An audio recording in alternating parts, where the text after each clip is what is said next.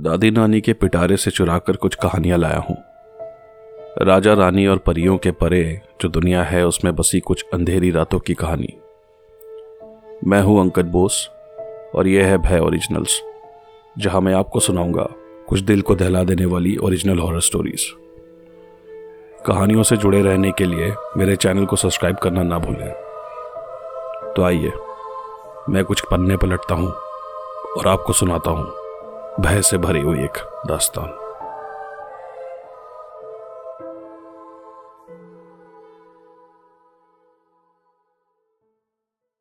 दिल्ली से कुछ 300 किलोमीटर दूर बसे हिमाचल प्रदेश के एक छोटे से शहर, सोलन की पहाड़ियों में आज भी एक ऐसा विद्यालय है, जहाँ पर पढ़ाई तो होती है, पर स्कूल की छुट्टी की घंटी बजते ही सिर्फ़ बच्चे ही नहीं, बल्कि अध्यापक भी अपना सामान उठाए घर के लिए भागते हैं। इससे पहले कि स्कूल का मुख्य द्वार बंद हो और उनसे मुलाकात हो जाए। चलिए चलिए जल्दी करिए। छुट्टी की घंटी बज गई है। अरे बैग तो पैक कर लू। अरे गोली मारो बैग को शर्मा साहब फटाफट चलो। अरे गुप्ता जी दो मिनट रुको तो यार। शाम के चार बज रहे थे और हर रोज की तरह स्कूल में मौजूद हर एक शख्स वहाँ से जल्द से जल्द निकलना चाहता था। इसलिए नहीं कि उन्हें घर जाने की जल्दी थी, बल्कि इसलिए कि स्कूल के खाली होते ही वहाँ पर कुछ ऐसा होता था जिसका सामना कोई भी नहीं करना चाहता था। अगर वहाँ आसपास कोई और विद्यालय होता तो शायद ही स्कूल में कोई दाखिला लेता या पढ़ाता। अरे, कमाल सबके सब कहाँ चले? हेमंत ने आज ही स्कूल में अध्यापक की नौकरी ज्वाइन करी थी और छुट्टी की घंटी बजने के वक्त टॉयलेट में था। उसे मुश्किल से पंद्रह ही मिनट हुए होंगे पर बस उतनी सी ही देर में पूरे स्कूल में कब्रिस्तान सा वीराना छा चुका था। समझ में नहीं आ रहा ये अचानक से पूरा का पूरा स्कूल खाली कैसे हो गया? अरे सर जी आप अभी भी यही हैं? जल्दी चलिए स्कूल का गेट बंद करके मुझे भी घर निकलना है। सामने से आते गार्ड ने रुककर हेमंत से कहा यहाँ सबके सब इतनी जल्दी में क्यों रहते? स्कूल खाली मैदान खाली स्टाफ रूम खाली और अब तुम्हें भी भागने की जल्दी पड़ी है। नए हो कैसा हाँ मैंने आज ही ज्वाइन किया है। गार्ड ने उसको एक नज़र देखा और फिर कहा समझ जाओगे साहब। पहला दिन है ना, सूरज डूबने वाला है। जल्दी कीजिए। गार्ड ने हेमंत से कहा और फटाफट स्टाफ रूम के दरवाजे पर ताला लगाने लगा और फिर हेमंत को साथ लेकर स्कूल के मेन गेट से बाहर निकल गया। वो स्कूल के पीछे वाला कमरा देख रहे हो सर? आप नए हो, इसलिए बता रहा हूँ। वह, उसके आसपास कोई नहीं जाता। क्यों? धीरे धीरे सब समझ जाओगे। अभी चलता हूँ सब। अब कल मिलूँगा। अरे भाई अपना नाम तो बताते जाओ। हेमंत कुछ देर वहीं खड़े मेन गेट के बाहर से स्कूल को देखता रहा। बच्चों के बिना स्कूल कितने डरावने लगते हैं। चल भाई अमन अब घर निकलते हैं। अंधेरा हो गया तो पहाड़ियों के कच्चे रास्तों पर चलना मुश्किल हो जाएगा।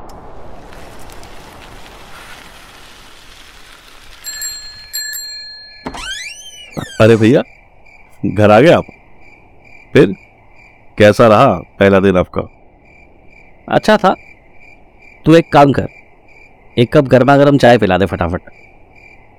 आप हाथ मुँह धो लो मैं चाय के साथ कुछ खाने को भी लेके आता हूँ। हेमंत का भाई राजू उसके हाथों में तौलिया थमाते हुए रसोई की ओर चला गया। हेमंत भी घर के बाहर अपने जूते उतारकर हाथ मुँह धो ही रहा था। कि सामने से साइकिल पर सवार गाँव के सरपंच वहाँ से गुजरे। राम राम सरपंच जी। अरे हेमंत बेटा तुम शहर से कब लौटे? परसों ही लौटा हूँ। शहर के भाग दौड़ से बहुत थक गया था। तो यही गाँव के स्कूल में टीचर की नौकरी ले ली। वो पहाड़ी के पीछे वाला स्कूल? जी। अच्छा किया जो गाँव वापस आ गए। अच्छा सुनो बेटा। यहाँ गाँव में माहौल कुछ ठीक नहीं है। तो तुम और राजू रात को दरवाजे खिड़की अच्छे से बंद करके सोना। तुम्हें यहाँ से गए हुए पंद्रह साल बीत गए बेटे। अब पहले जैसा कुछ भी नहीं रहा है। बेटे तुम अंदर जाओ। खिड़की दरवाजे अच्छे से बंद कर लो और रात को घर से बाहर मत निकलना। म- चलता हूँ। बाद में मिलता हूँ तुमसे। दूर बजती घंटी की आवाज़ के बीच सरपंच हवा से बातें करते हुए अपनी साइकिल दौड़ाते वहाँ से निकल गया। जैसे कि कोई आफत आई हो। अरे, कम से कम चाय तो पीते जाइए। खवाल है। यहाँ जिसको देखो जल्दी में रहता है। और ये विद्यालय की घंटी, इस वक्त दरवाजे खिड़कियाँ अच्छे से बंद कर लेना बेटा। मैं बाद में मिलता हूँ। भैया चाय तैयार है। आ, हाँ। आ, आता हूँ। रात को खाने के बाद हिम्मत ने घर के सारे खिड़की दरवाजे बंद किए और सोने चला गया। पूरे दिन का थका हुआ था तो रात को उसे लेटते ही नींद आ गई थी।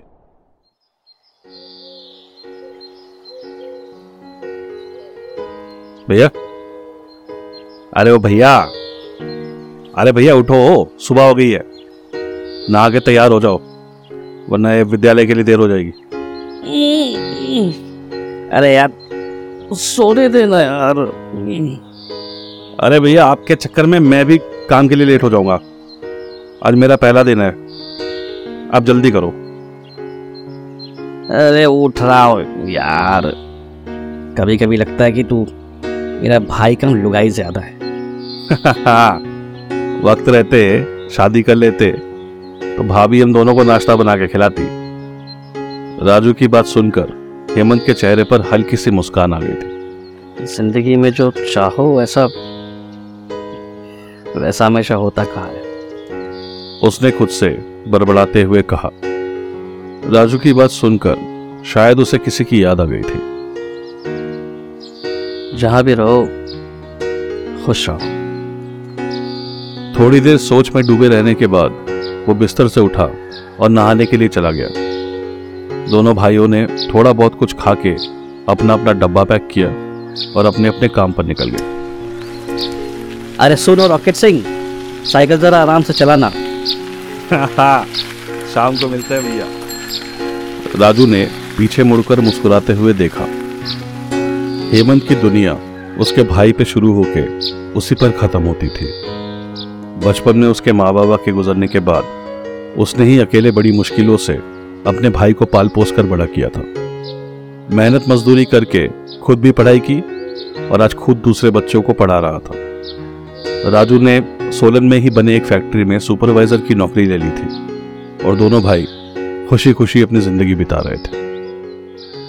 आज स्कूल का दूसरा दिन था और हेमंत वक्त से थोड़ा पहले ही पहुँच गया था। स्कूल में अभी बस कुछ ही लोग थे और कुछ बच्चे अंदर बने मैदान में अपने अपने बस्ते ज़मीन पर फेंक भागा दौड़ी में लगे हुए थे। गुड मॉर्निंग सर जी। अरे गुड मॉर्निंग।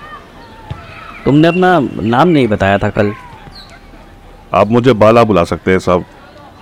बाला? बढ़िया नाम है। कहीं वो आयुष्मान वाली पिक्चर तो नहीं देख ली थी तुमने? अरे क्या साहब? मेरे सर पर तो चकाचक बाल है।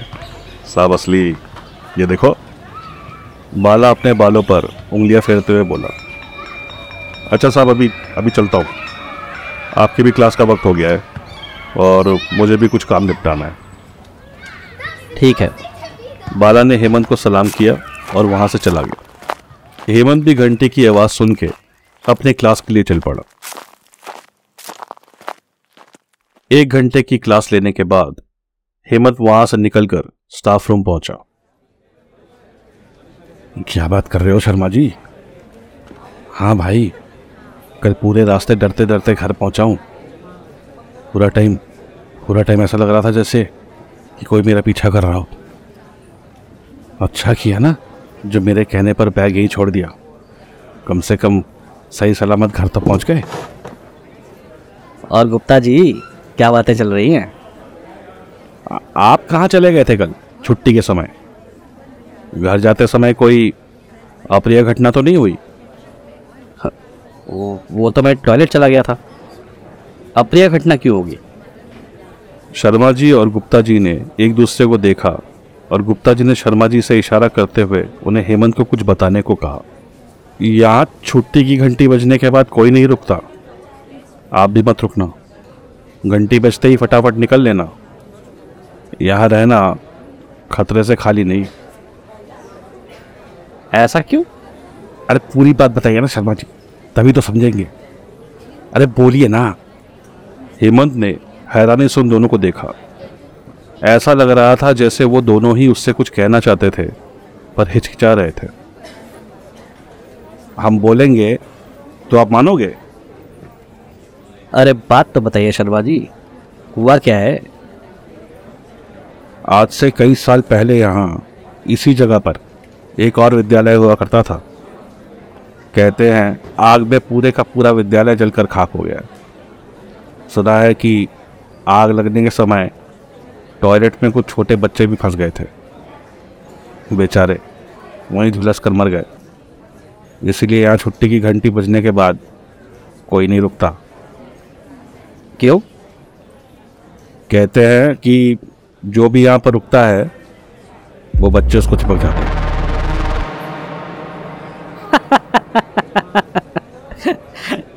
क्या शर्मा जी आप भी? एक अध्यापक हो के आप ऐसी बातों पर विश्वास करते हो? सिर्फ़ विश्वास ही नहीं मान्यता है यहाँ की। शाम ढलने के बाद इस विद्यालय के आसपास भी कोई नहीं फटकता। यहाँ तक भी जानवर भी इस जगह से दूर भागते हैं। अच्छा आपने कभी उन बच्चों को देखा है? देखा तो नहीं है पर एक दो बार महसूस ज़रूर किया है। सब कही सुनी बातें हैं गुप्ता जी। ये भूत प्रेत पिशाच सब मनगढ़ंत कहानियों के सिवा कुछ नहीं। आप मानो या ना मानो हेमंत जी पर आसपास के किसी भी गाँव में आज भी शाम ढलने के बाद कोई भी अपने घर की खिड़की दरवाज़ा नहीं खोलता। कहते हैं, आज भी सूरज ढलने के बाद वो सारे के सारे स्कूल की चार दीवारी छोड़ बाहर खेलने निकलते हैं। हेमंत, उनकी बातें सुन मन ही मन मुस्कुरा रहा था। ऐसी बातों पर उससे कोई विश्वास नहीं था। फिर लोगों का क्या था? उन्हें तो आदत होती है फालतू की बातें करने की। हम्म, चलिए मैं आप दोनों से बाद में मिलता हूँ। नए नए शहर से आए हेमंत अपनी कुर्सी से उठा और अगली क्लास लेने स्टाफ रूम से बाहर निकल गया। इनको बताने का कोई फ़ायदा नहीं उस दिन अपनी क्लास खत्म करके हेमंत हाफ़ डे लेकर स्कूल से जल्दी निकल गया। अभी तीन चार दिन पहले ही गाँव के अपने घर में शिफ्ट हुआ था। तो घर का काफ़ी सारा सामान लेना अभी बाकी था। जैसे कि रसोई के लिए कुछ बर्तन गुसल खाने के लिए मग्गे और बाल्टियाँ कंबल, चादर और ऐसा छोटा मोटा बहुत सारा सामान चाहिए था मकान को वापस से घर में तब्दील करने के लिए। कुछ नहीं तो दो चार घंटे तो लगने ही थे उसे, ये सब खरीदारी करने में। सामान लेकर वो जब घर पहुँचा तो घड़ी में शाम के पाँच बज रहे थे। राजू अभी भी काम से लौटा नहीं था तो हेमंत ने अपने लिए चाय बनाई और बैठकर रात के खाने के लिए सब्ज़ियाँ काटने लगा।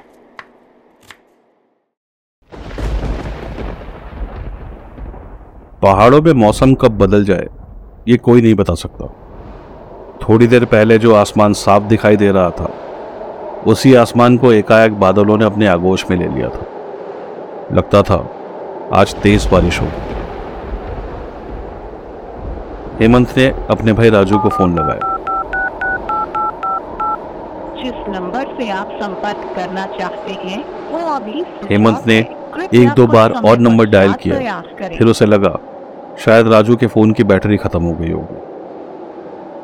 उधर राजू की फैक्ट्री में भी छुट्टी की घंटी बज चुकी थी और सारे मजदूर अपना सामान लेकर अपनी अपनी साइकिलों की तरफ़ बढ़ने लगे। राजू भैया, आप नहीं चलोगे? नहीं, मैनेजर साहब से थोड़ा काम है। तुम लोग चलो, मैं थोड़ी देर में निकलता हूँ। भैया, मौसम खराब हो रहा है। लगता है बारिश और बढ़ेगी। आप जल्दी निकल जाना। ठीक है भैया? मैं चलता हूँ। राजू को मैनेजर से फैक्ट्री में लगे मशीनों के मेंटेनेंस के बारे में कुछ बात करनी थी। बातों बातों में एक घंटा कब निकल गया, उसे मालूम ही नहीं चला। ऊपर से उसको इल्म भी नहीं था कि उसके मोबाइल की बैटरी ख़त्म हो चुकी थी। मैनेजर से बात करके वो अपनी साइकिल पर बैठा और घर के लिए निकल पड़ा। मौसम वाकई में बहुत ख़राब हो गया था। तेज़ बारिश और हवा के कारण साइकिल चलाना लगभग नामुमकिन सा लग रहा था। अरे पूरा भीग गया यार भैया को फ़ोन कर देता हूँ। राजू ने जेब से मोबाइल निकाला। तब जाके मालूम पड़ा कि मोबाइल तो बंद पड़ा था। अरे यार, काम के चक्कर में चार्ज पर लगाना ही भूल गया। उधर भैया बेचारे परेशान हो रहे होंगे। चल रन्नो लगता है आज हम दोनों की किस्मत में इस आंधी और तूफ़ान से लड़ना लिखा है। अपनी साइकिल पर तेज पेडल मारता हुआ राजू किसी तरह तेज चलती हवाओं से मुकाबला करने की कोशिश करने लगा। आज घर पहुँचने में काफ़ी देर होने वाली थी। पहाड़ी रास्तों पर जब मौसम ठीक रहे, तब भी चढ़ाई पर दम फूलने लगता है। यहाँ तो बारिश और तूफ़ान ने पूरे रास्ते में कोहराम मचा रखा था। ऊपर से सीधी चढ़ाई में इस तेज़ हवा में साइकिल चलाना बहुत ज़्यादा मुश्किल बहरहाल राजू किसी तरह जल्द से जल्द घर पहुँचना चाहता था। पर थोड़ी देर में वो थकने लगा। अभी वो साइकिल चला ही रहा था कि उसके ठीक सामने सड़क पर कुछ बच्चे खड़े थे। इतनी बारिश में ये बच्चे क्या कर रहे हैं? ए, बच्चों, सुनो। राजू को लगा बच्चे बारिश में खेलते खेलते इस आंधी तूफ़ान में कहीं रास्ता ना भटक गए वो साइकिल लेके उनके पीछे पीछे जाने लगा। वो बच्चे भागते भागते एक गेट के अंदर चले गए। राजू भी उनके पीछे पीछे गया। अरे ये तो गाँव का विद्यालय है। शाम ढल चुकी थी और विद्यालय पूरा अंधेरे में सराबोर था। एक परिंदा तक नहीं था वहाँ। फिर इतनी रात में इस वीराने अपने ये बच्चे? अरे बच्चों तुम लोग इस वक्त यहाँ पर क्या कर रहे हो? राजू के बोलते ही उनमें से एक बच्चे ने उसकी ओर देखा। और फिर सबके सब स्कूल की बिल्डिंग की तरफ़ भाग गए। राजू भी उनके पीछे पीछे अपनी साइकिल पर स्कूल की बिल्डिंग की तरफ़ बढ़ा। हवा और बारिश इतनी तेज थी कि उसको कुछ भी अब ठीक से दिखाई नहीं दे रहा था। किसी तरह स्कूल के बिल्डिंग तक पहुंचकर राजू ने अपनी साइकिल का स्टैंड लगाया और बिल्डिंग के अंदर घुस के खड़ा हो गया। थोड़ी देर यहीं रुकता हूँ। वैसे भी इस मौसम में साइकिल चलाऊँगा तो घर की जगह किसी खाई में मिलूँगा। कमाल है। वो बच्चे कहाँ चले गए? राजू ने अपने इर्द गिर्द देखा तो वो बच्चे कहीं नज़र नहीं आ रहे थे। आवाज़ तो उस तरफ़ से आ रही है। राजू ने पास में खड़ी की हुई अपनी साइकिल पर टंगे झोले में से अपनी टॉर्च निकाली। दो तीन बार हाथ से टॉर्च को ठोकने के बाद जाकर टॉर्च ने आखिरकार रोशनी की। वो उन आवाज़ों के पीछे पीछे चलने लगा। छोटे बच्चे थे। मुश्किल से चार पाँच साल के होंगे। ऐसी भयानक रात में, जहाँ इतनी तेज़ आंधी तूफ़ान आया हो, क्या ऐसे में उन्हें आप अकेला छोड़ देते? राजू को भी उनकी फ़िक्र थी। गाँव के विद्यालय के उन अंधेरे गलियारों में से गुजरते, राजू को बच्चों की किलकारियाँ साफ़ सुनाई दे रही थी। आवाज़ से लगता था कि बिल्डिंग के पीछे से कहीं से आ रही थी। बच्चों, तुम लोग वहाँ हो क्या? वो चलते चलते स्कूल के बिल्डिंग के पीछे बने एक कमरे के पास पहुँच गए कमरे के अंदर से रोशनी आ रही थी। लगता था कि कोई अंदर है। अरे, कोई है क्या अंदर? राजू ने हल्का सा हाथों से दरवाजे को धक्का दिया तो वो खुल गया। पर ये क्या? अंदर तो पूरा अंधेरा था। राजू ने टॉर्च की रोशनी से पूरे कमरे पर नज़र दौड़ाई। कौन है? कौन है वहाँ? राजू के टॉर्च की रोशनी जब कमरे के एक कोने पर पड़ी तो उसने देखा कि वही छोटे बच्चे उसे देख रहे थे। पर क्या सच में बच्चे ही थे वो? दुबला, पतला, राख के रंग जैसा शरीर, जिसकी हड्डियाँ नज़र आ रही थी। अमावस की रात जैसी काली आँखों पर टॉर्च की रोशनी पड़ती थी। तो ऐसा लगता था कि मानो किसी की आँखों में नहीं, बल्कि नर्क की गहराइयों में झाँक रहा हो कोई। पूरे शरीर की त्वचा पर जगह जगह घाव के निशान थे, और कई जगह पे तो जख्म ऐसे थे कि जिस्म की हड्डी बाहर लटक रही थी। और थोड़ी देर पहले की किलकारियाँ अब एक भयावह आवाज़ में तब्दील हो चुकी थी। ऐसी आवाज़ तो किसी भी इंसान की रूह को अंदर तक बहना दे। वो सेहरन जो राजू के पैरों के अंगूठे से उठी थी वो उसके रीढ़ की हड्डी से होते हुए उसके माथे तक पहुँच चुकी थी। रोम रोम ऐसा सिहर उठा था जैसे कोई बर्फीली हवा शरीर को चीरते हुए निकल गई। क्या हुआ अंकल? आओ ना खेलोगे हमारे साथ? वो जो भी थे बच्चों जैसे दिखते ज़रूर थे लेकिन उनमें ना कोई मासूमियत थी और ना ही कोई बचपना। राजू उल्टे पैर भागा। वो समझ चुका था कि वो किसी बड़ी मुसीबत में फंस चुका है। राजू दौड़ते दौड़ते अपनी साइकिल तक पहुँचा और अपने घर की तरफ़ जितना तेज़ी से हो सके साइकिल दौड़ाने लगा। स्कूल के गेट से बाहर निकल के कच्चे रास्तों पर दौड़ती साइकिल हवा से बातें करने लगी थी। जब जान पर बनी हो तब आखिर कौन सा तूफ़ान इंसान को रोक पाया है भला? अंकल। उस आवाज़ ने राजू की सांसों को रोक दिया था। आवाज़ साइकिल की पिछली सीट से आई थी। राजू ने मुड़कर देखा तो उनमें से एक बच्चा उसकी पिछली सीट पर बैठा हुआ। राजू अपनी साइकिल वहीं छोड़ वहाँ से भागा। लेकिन अजीब सी बात थी वो अपनी पूरी ताकत से भाग तो रहा था पर ऐसा लग रहा था मानो कोई चीज़ उसके पीठ पर वज़न डाले हुई थी। अंकल। इस बार आवाज़ उसके दाएँ कान में आई खेलोगे हमारे डरते डरते उसने अपनी आँखें हल्की सी दाई और घुमाई। तो अपनी पीठ पर वो उस बच्चे को टांगे। रात के अंधेरों में दौड़ता चला जा रहा था। रात भर हेमंत अपने भाई का इंतज़ार करता रहा। परेशान तो वो था पर उसे लगा कि रात को इतनी तेज आंधी तूफ़ान की वजह से शायद वो फैक्ट्री में ही रुक गया होगा। वो नहा धोकर तैयार होकर स्कूल के लिए निकल गया। पूरा दिन स्कूल में पढ़ाने के बाद शाम को जब विद्यालय की छुट्टी हुई तो वो वहाँ से राजू की फैक्ट्री की तरफ़ चला गया। अरे भाई ज़रा सुनना। सामने खड़े एक फैक्ट्री कर्मचारी को आवाज़ दी उसने। जी साहब? मैं राजू का बड़ा भाई हूँ। आप ज़रा उसे बुला देंगे? कल रात से वो घर नहीं आया। घर नहीं आए कल शाम को उनको मैनेजर साहब से कुछ काम था। आ, शायद उन्हें कुछ पता हो। आप वहाँ उस कैबिन में चले जाइए। शुक्रिया। मैनेजर के कमरे में पहुंचकर जब हेमंत ने उनसे पूछा तब उसे मालूम पड़ा कि राजू तो कल शाम ही फैक्ट्री से निकल गया था। अब हेमंत सच में तनाव में आ गया था। राजू गया तो गया कहाँ?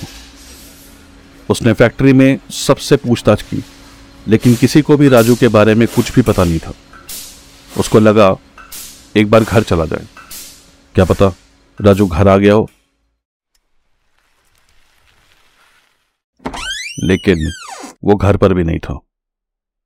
परेशान हेमंत गाँव के मुखिया के घर पहुँचा। सरपंच चाचा सरपंच चाचा। अरे हेमंत! क्या हुआ? इतने घबराए हुए से क्यों? चाचा चाचा राजू कल रात से घर नहीं आया है। तुमने आ, कारखाने में पता किया? सब जगह ढूंढ लिया चाचा। मुझे मुझे तो बहुत घबराहट हो रही है। आप आप मेरे साथ चलो। उसे ढूंढते हैं। सूरज ढल गया है बेटे। रुको मैं बाकी लोगों को इकट्ठा करता हूँ।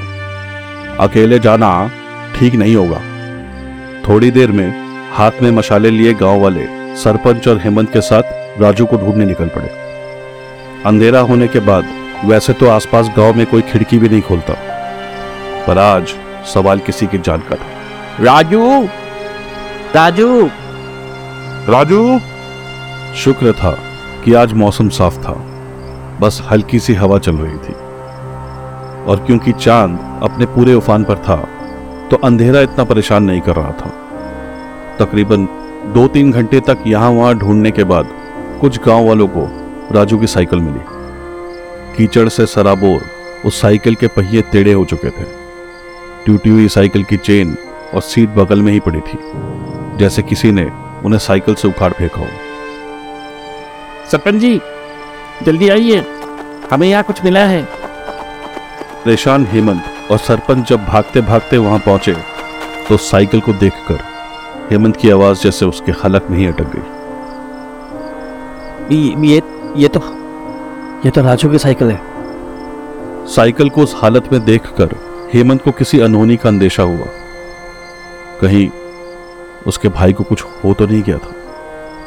हेमंत और बाकी के गाँव वालों ने मिलकर पूरी रात उस जगह के आसपास की पहाड़ी और जंगलों की खाक छान मारी। लेकिन राजू का कोई नामो निशान नहीं मिला। ऐसा लगता था, मानो कुदरत उसको निगल गई थी। सुबह सुबह, हेमंत, सरपंच और कुछ गाँव वालों को साथ लेकर थाने में अपने भाई की गुमशुदगी की रिपोर्ट दर्ज कराया। लेकिन पुलिस से उसको उम्मीद कम ही थी।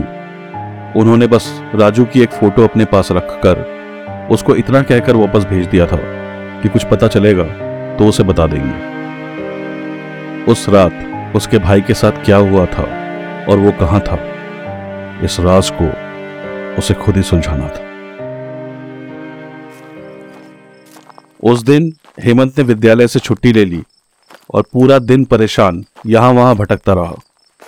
निराश और थक हार कर जब शाम के वक्त अपने घर की तरफ़ जा रहा था तो पीछे से उसको किसी ने आवाज़ दी। सर जी, हेमंत पीछे मुड़ा तो वहाँ बाला खड़ा था। अरे बाला तुम यहाँ क्या कर रहे हो? आज दोपहर ही पता चला कि आपके भाई लापता है। हेमंत बाला से कुछ कहना तो चाहता था पर उसके गले से आवाज़ नहीं निकल पा रही थी। फिर भी किसी तरह उसने जवाब दिया। सब सब जगह ढूंढ लिया पर कहीं भी नहीं मिला है वो। क्या करूँ? कहाँ जाऊँ? कुछ समझ नहीं आ रहा। साहब आज सुबह सफ़ाई वाले को विद्यालय के पीछे बने कमरे के पास ये मिला। बाला ने हेमंत को एक आईडी कार्ड दिखाया। अरे ये तो राजू का आईडी कार्ड है। हाँ साहब मैंने जब आसपास पता किया तो पता चला कि ये आपके भाई का आईडी कार्ड है। पर वो वहाँ पर क्या कर रहा था?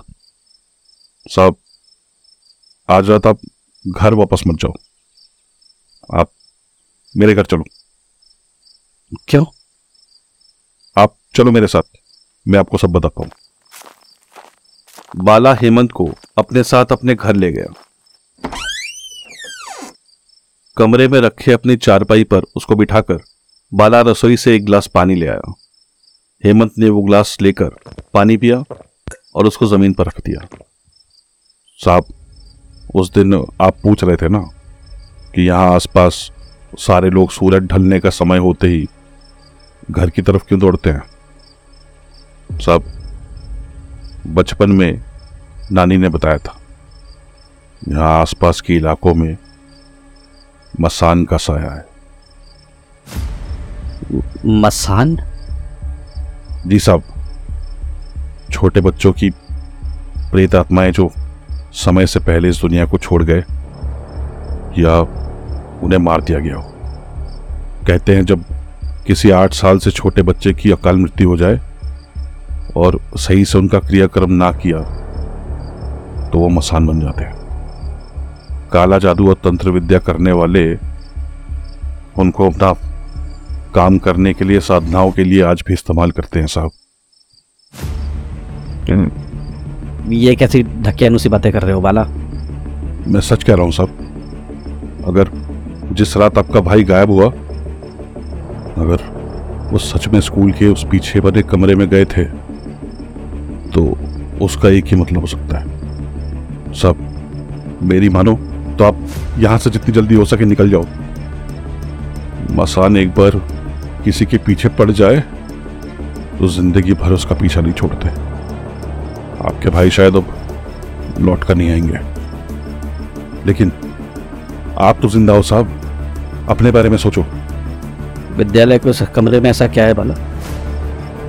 क्या है उस कमरे में? मुझे पूरी कहानी तो नहीं पता साहब लेकिन सदियों पहले आज जहाँ आज ये विद्यालय खड़ा है वहाँ वहाँ पर एक छोटा सा प्राइमरी स्कूल हुआ करता था।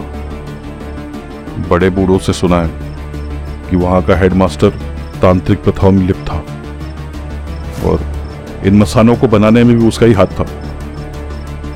मसान किसी के सगे नहीं होते सब इसीलिए एक दिन अपने बनाने वालों को ही खा गए।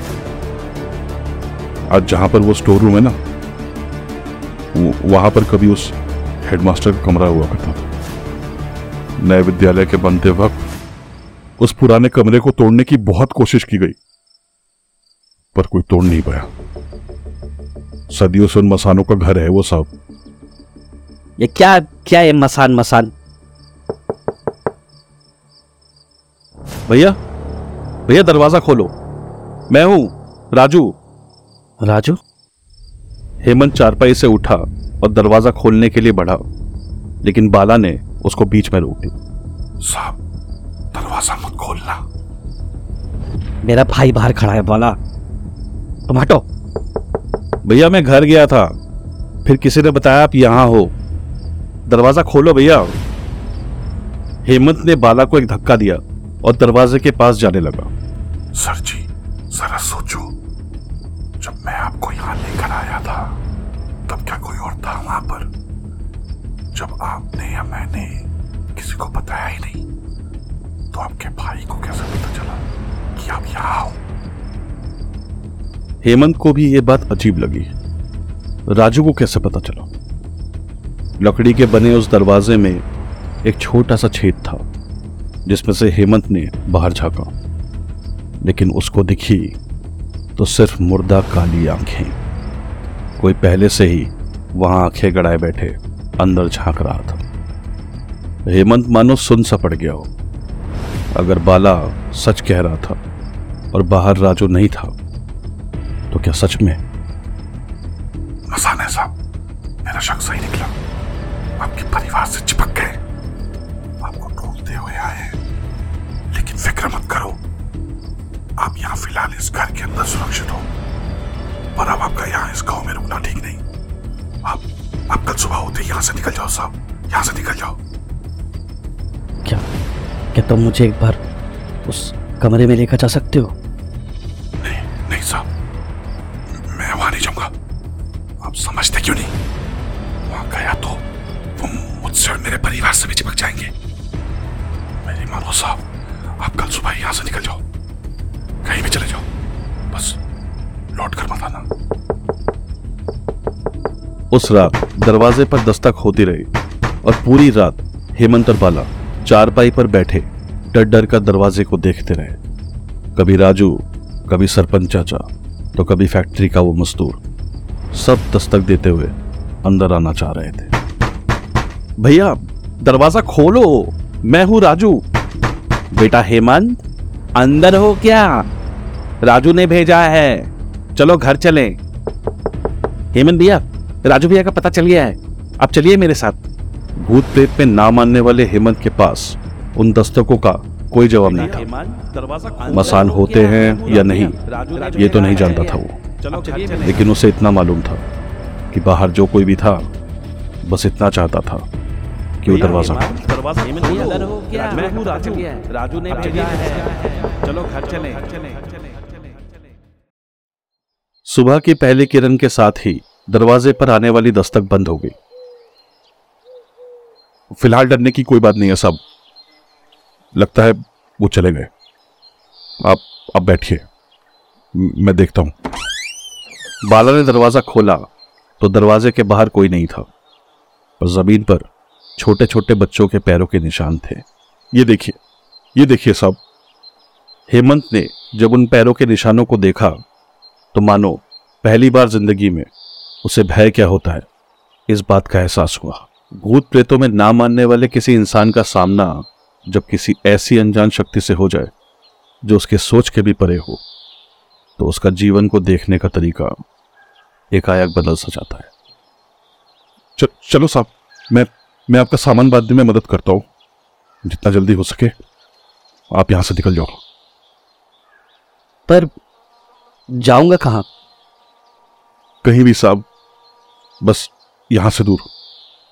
किसी किसी ऐसी जगह जहाँ जीवन और मृत्यु एक समान हो। कोई तो तरीका होगा इन मसानों को शांत करने का। अगर होता तो हम सालों से इस दहशत में क्यों जीते साहब? मसान मसान एक बार किसी के भाग्य से चिपक जाए तो कभी पीछा नहीं छोड़ते। मतलब? उस दिन जब आपके छोटे भाई अनजाने में रात को विद्यालय में गए तभी ये मसानों से चिपक गए। ये तब तक नहीं रुकते जब तक उस परिवार का आखिरी सदस्य ज़िंदा है। अब आपको इसी सच्चाई के साथ जीना पड़ेगा, सब। आप जहाँ भी जाओगे, वो आपके पीछे आएँगे। यहाँ सदियों से ऐसा ही होता आया है साहब खेल खेल में खेल खेल में परिवार के परिवार खा गए ये। सूरज के आखिरी किरण के साथ जो खेल शुरू होता है, वो वो उसकी पहली किरण के साथ ही जाके रुकता है। इसीलिए कह रहा हूँ साहब यहाँ से यहाँ से चले जाओ। तो तुम्हारा मतलब है कि मुझे ज़िंदगी भर भागते रहना होगा? बदकिस्मती से यही सच है साहब। लेकिन अगर आप किसी ऐसी जगह पहुँच पाए जहाँ जहाँ जीवन और मृत्यु के बीच का फ़र्क समाप्त हो जाए तो तो शायद आपको तो शायद आपको फिर वहाँ से कहीं और भागना ना पड़े। हेमंत को लेकर बाला उसके घर पहुँचा और चुपचाप, बिना किसी को कुछ बताए थोड़े बहुत कपड़े लत्ते बाँध कर अपनी साइकिल के पीछे बिठाकर वहाँ से निकल गया। राजू अब इस दुनिया में नहीं था। कल रात के हादसे के बाद इस बात को लेकर हेमंत के मन में कोई शक नहीं था। दुख था तो बस इतना कि अपने भाई का अंतिम संस्कार तक नहीं कर पाया था वो। लो साहब, हम बस अड्डे पहुँच गए। और हमारा साथ बस यहीं तक का था। अब इसके आगे का सफ़र आपको खुद ही तय करना होगा। बाला की आँखों में आँसू थे। उनमें झलकती बेबसी को हेमंत साफ़ महसूस कर सकता था। कल रात तुम नहीं होते तो मैं यहाँ नहीं होता। और ना ही मुझे ना ही मुझे कभी मालूम पड़ता कि मेरे भाई के साथ क्या हुआ होगा। हेमंत ने बाला को सीने से लगाया। साहब, काश काश राजू भी उस कमरे में ना गए होते।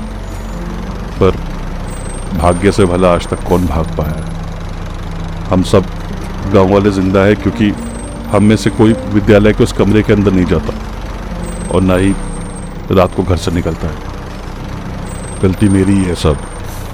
मुझे मुझे शायद पहले ही दिन आपको आगाह कर देना चाहिए चलता हो, बाला।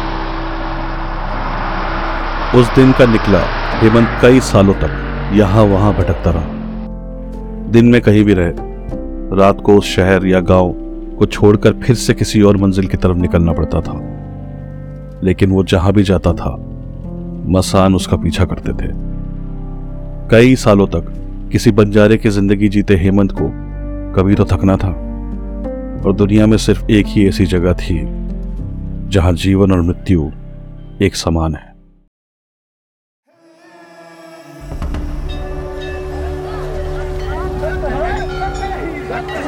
आओ बेटा अंदर आओ।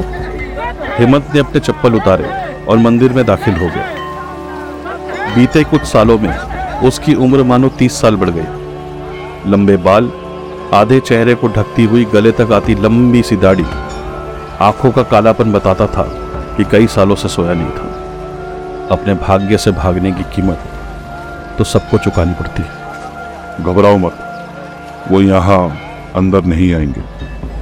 यहाँ जीवन और मृत्यु एक समान है। पंडित जी ने हेमंत को अपने पास बैठने को कहा। हेमंत वही मंदिर की ज़मीन पर बैठ गया और पंडित जी को जिज्ञासा भरी नज़रों से देखा। उस जोड़े को देख रहे हो?